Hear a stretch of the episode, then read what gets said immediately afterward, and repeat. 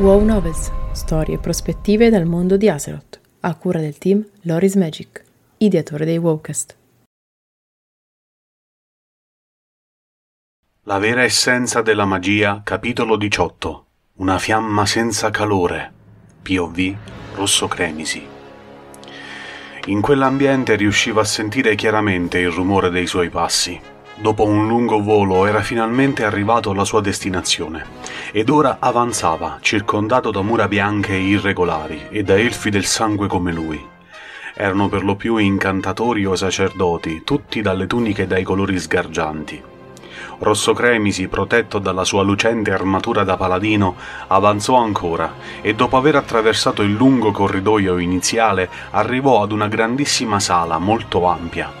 Il centro di quest'ultima era vuota, mentre ai lati due elfi badavano a dei cuccioli di dragofalco. C'erano due rampe ai lati che permettevano la salita al piano superiore della stanza. Da lì il paladino avrebbe quindi deviato per proseguire per la camera centrale di quella struttura. Si trovava in una fortezza non umana, né elfica né nanica. Il grande complesso di Tempest Keep era di natura aliena, costruita da Inaaru. Questo un elfo di cultura come Rosso Cremisi lo sapeva bene. La struttura in cui si trovava lui era quella più grande dell'intero complesso, posta in posizione centrale, di Ai si chiamava quel posto, l'occhio. L'occhio con cui il principe guarda al nostro futuro, forse, pensò, quando un piccolo sorriso spuntò nel suo volto.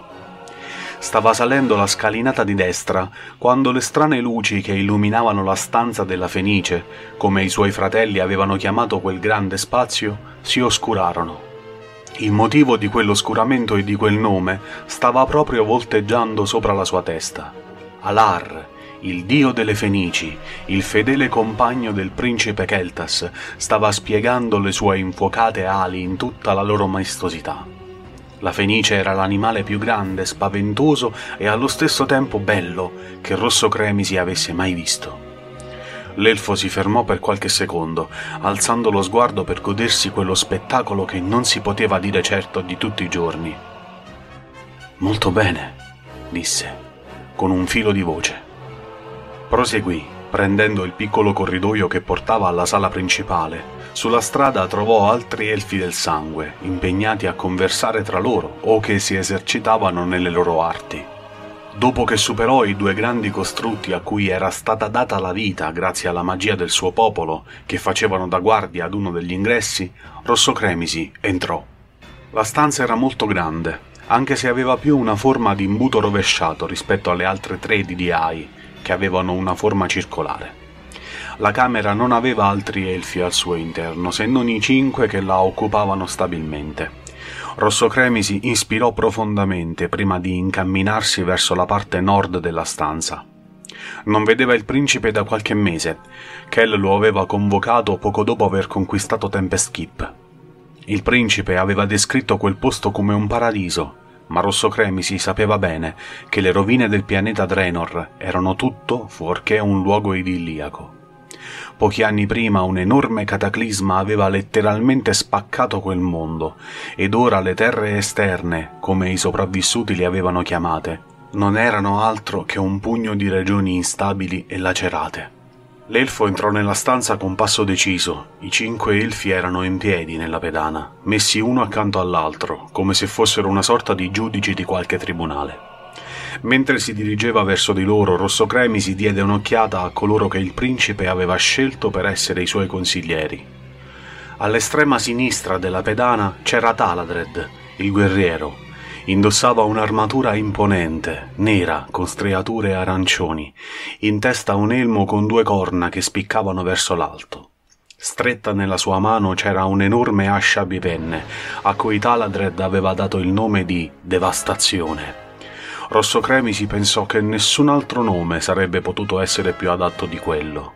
Accanto a lui c'era Telonicus, il mastro ingegnere di quel Talas che il principe aveva voluto con sé. Anche Telonicus era in armatura, anche questa nera, ed il suo elmo gli copriva pressoché totalmente il volto. L'unica cosa che Rosso Cremisi riuscì a vedere furono due scintille verdi all'altezza degli occhi del mastro ingegnere, che a quanto era stato detto al paladino, si stava ora occupando della costruzione di un gigantesco costrutto. Dalla parte opposta, all'estrema destra della pedana, si ergeva invece un paladino dall'armatura rossa. Quest'ultimo aveva un possente martello da guerra nella mano destra, un grande scudo nella sinistra ed il suo sguardo era fisso davanti a sé.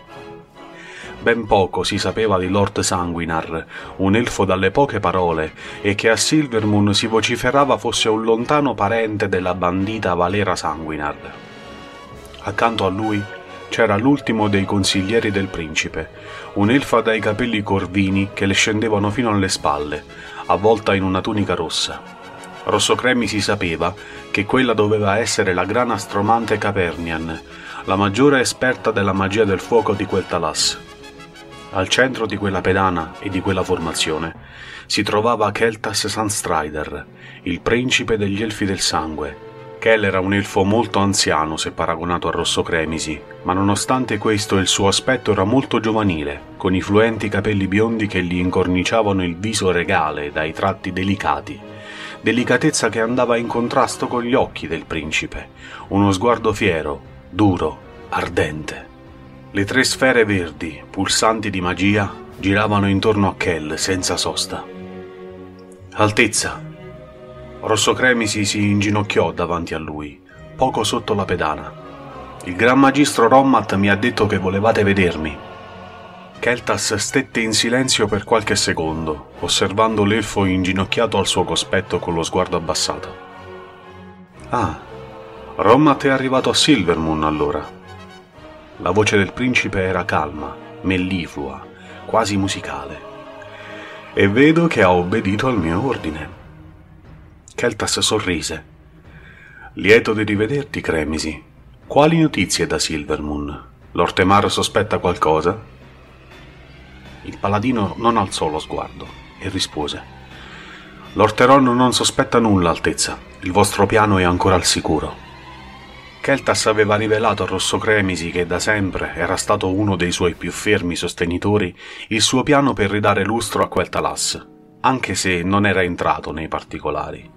Ma il principe aveva promesso di riattivare il pozzo solare, così che gli elfi del sangue ritornassero ad avere quella che per millenni era stata la fonte dei loro straordinari poteri. L'elfo paladino ricordava bene il giorno in cui il pozzo solare era stato distrutto travolto dalla furia del flagello dei non morti. Quell'evento aveva segnato profondamente Rosso Cremisi, il quale aveva perfino iniziato a scrivere un nuovo tomo su quella tragica battaglia. Eccellente Cremisi. Keltas ormai lo chiamava solo Cremisi. Diceva che Rosso Cremisi era un nome troppo lungo. E conto che anche tu abbia fatto il tuo dovere. Fu solo in quel momento che l'elfo davanti al principe alzò lo sguardo. La vista di Kelly infondeva sempre un certo timore sul rosso Cremisi. Quest'ultimo era sicuramente un elfo che si impressionava molto difficilmente durante la sua esistenza, dopotutto ne aveva viste davvero tante, ma il potere che la figura di Keltas Sunstrider emetteva accendeva sempre un formicolio dentro di lui, una fiamma fredda, senza calore. Sì, Altezza, ho fatto tutto quanto avete ordinato. Ho consegnato la chiave del Nexus ad uno dei miei uomini e li ho mandati sulla strada per Hellfire. E dei libri che mi dici? I libri. Rosso Cremisi aveva saputo dallo stesso principe dell'esistenza di tre tomi leggendari, all'interno dei quali erano scritti i più grandi segreti della magia, la sua essenza, aveva detto Kell. Gli aveva ordinato di recuperarli tutti il motivo però non gliel'aveva rivelato. Abbiamo ritrovato il primo, mio principe. Sono io stesso ed i miei uomini a sorvegliarlo in attesa dei vostri ordini. Gli altri due... Keltas fece una smorfia di impazienza.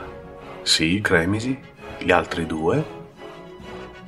Il paladino esitò per qualche istante, poi sospirò. Gli altri due saranno presto nostri, Altezza.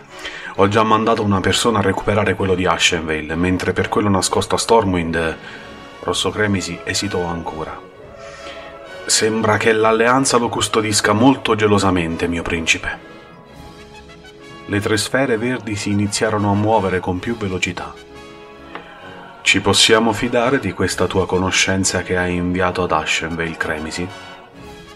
Il paladino questa volta non esitò. Sicuramente, Altezza. Anche se è una Caldorei, mi fido di Briselion ciecamente. E come poteva non farlo? I pensieri di Rosso Cremisi corsero a quella strana, esuberante, curiosa elfa della notte che aveva incontrato qualche tempo prima in una taverna di Shatrat, l'antica capitale dei Drenei di Drenor. L'aveva notata quando era seduta al bancone a bere una bevanda alcolica di cui aveva già consumato tre intere bottiglie. Rosso Cremisi aveva capito ben presto che quella Caldorei aveva molto da nascondere dietro la sua insolenza e la sua stravaganza erano diventati compagni di viaggio in poco tempo. Al paladino scappò un sorriso quando ricordò le parole con cui lui e Briselion si erano salutati davanti al portale per la capitale elfica di Darnassus. Secondo le nostre spie, un gruppo dei nostri amati amici si sta dirigendo ad Ashenvale. Porta i miei saluti ad Ofelia se la incontri. La druida aveva risposto con un ghigno ed un ironico certamente, mio signore. Voglio ancora fidarmi di te, Cremesi, D'altronde sei sempre stato dalla mia parte e credo che la tua grande conoscenza ci possa tornare utile in futuro. Stava continuando intanto Keltas. Confido nella fiamma della tua devozione, Cremisi, nella tua fredda fiamma della conoscenza. Rosso Cremisi piegò un braccio e si batté un pugno all'altezza del cuore. Non vi deluderò, mio principe. Il suo tono era sicuro, determinato. Ora vai pure, Cremisi, e la prossima volta che ti vedrò mi aspetto che tu mi porti tutti e tre i tomi leggendari. Fosse stato per Rosso Cremisi, il libro che aveva ritrovato l'avrebbe già consegnato a Keltas. Ma il principe di quel Talas aveva già spiegato che per conoscerne i segreti, i libri vanno aperti tutti e tre insieme. Il paladino Rosso Cremisi si alzò e senza voltarsi ritornò da dove era venuto. Quando rientrò nella sala della Fenice, Alar stava nuovamente volteggiando. Molto bene, pensò sorridendo. Grazie per l'ascolto. Trovi un nuovo episodio ogni martedì e un nuovo Wallcast ogni giovedì su tutte le piattaforme streaming. Ti aspettiamo su YouTube per un nuovo video ogni mercoledì e venerdì.